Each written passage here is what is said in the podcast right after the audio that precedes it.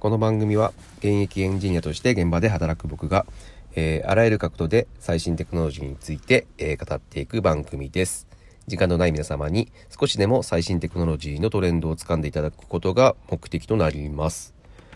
はい、えー、今日のテーマなんですけども、えー、ネットフリックスのレコメンド方法についてです。えー、ネットフリックスって皆さん見てますかね？あの僕の周りでもですね、あの全裸監督をきっかけに、まあ、かなりの人が見始めたという印象があります。で、僕もですね、実は全裸監督が見たくて、えー、入ってみて使ってみたんですけども、やっぱネットフリックスすごいなというふうに感じました。で、まあ何がすごいのかっていうところについてちょっと今日はお話ししたいというふうに思います。で、結構ね、あの、ビジネス活用できるような内容なのかなというふうに思いますので、えー、ご説明させていただきます。で、まず何がすごいのか。うんとね、このコンテンツを見る前から結構衝撃だったんですけども、トップメニュー画面がすごい洗練されてるというふうに感じました。あの、僕も、あの、他にも、Hulu とか Amazon プライムとか、よく見てるんですけども、まあ、それらとはちょっと違うトップメニューかなというふうに感じました。で、すごい動きまくるんですよ、トップメニュー。あの、おすすめのタイトルっていうのが、やっぱずらずら並ぶと思うんですけども、そのカーソルがフォーカスされていると、そのタイトルのプレビューがバーンと出てきたりとかして、で、まあ、映画のね、予告とか見ると、やっぱ面白そうと思って、そのままレンタルして見てしまうっていう経験は皆さんあると思うんですけども、まさにその衝動に駆られるんですよね。そのプレビューを見て、あ、すごい面白そうだな、見てみようっていうような感じで。はい。で、まあね、どんな面白いコンテンツもやっぱ見てもらわないと意味がないので、はい。やっぱこの辺にこだわってるのが、その、なんだろう、プレビもすごい短いんだけど、すごいこだわりを感じるんですよね。まずそこがすごいなというふうに思いました。で、やっぱ、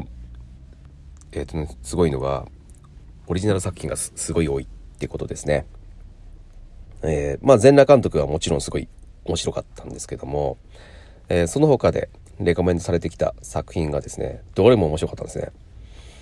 えっ、と、特にですね、まあ僕あのテクノロジーが大好きなので、えっ、ー、と、まあ、ブラックミラー、めちゃくちゃ面白かったですね。えっ、ー、とね、えー、まあ、テクノロジーを、えー、もっと未来化させたものを題材にして、あのね、1話完結ですごい見やすいですよね。で、あの世界観ってあんまり他にないので、これすごいおすすめします。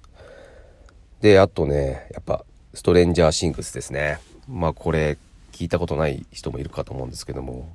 多分あのネットフリックスのオリジナル作品では一番人気に当たるものだと思います。もうこれがとにかく面白いです。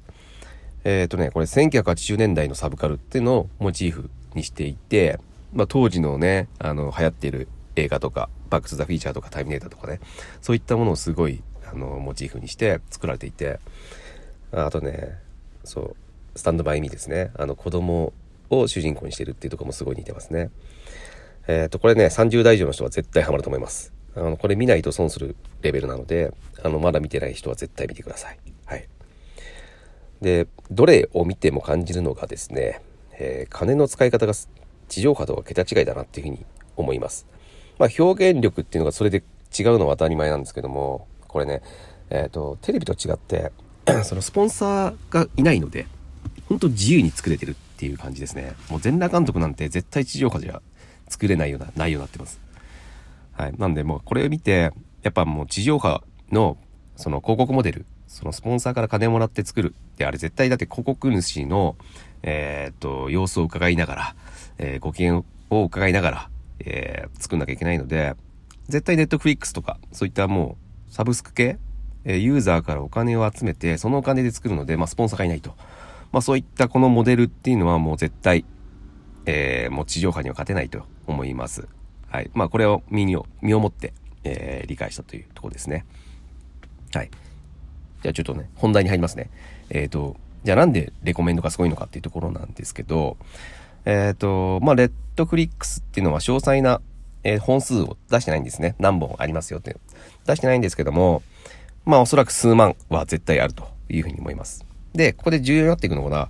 えー、まあ、あなたにとって一番面白いと感じる可能性が高い作品を見てもらうっていうことなんですね。まあこれがつまりレコメンドの精度になるんですけども、えっ、ー、と、これが、えー、とても秀逸なので、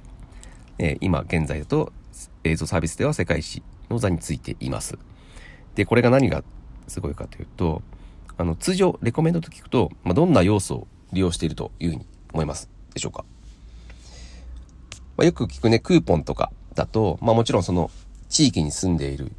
どの地域に住んでいるとか、えー、その商品を買ってくれるのか、まあ、つまり、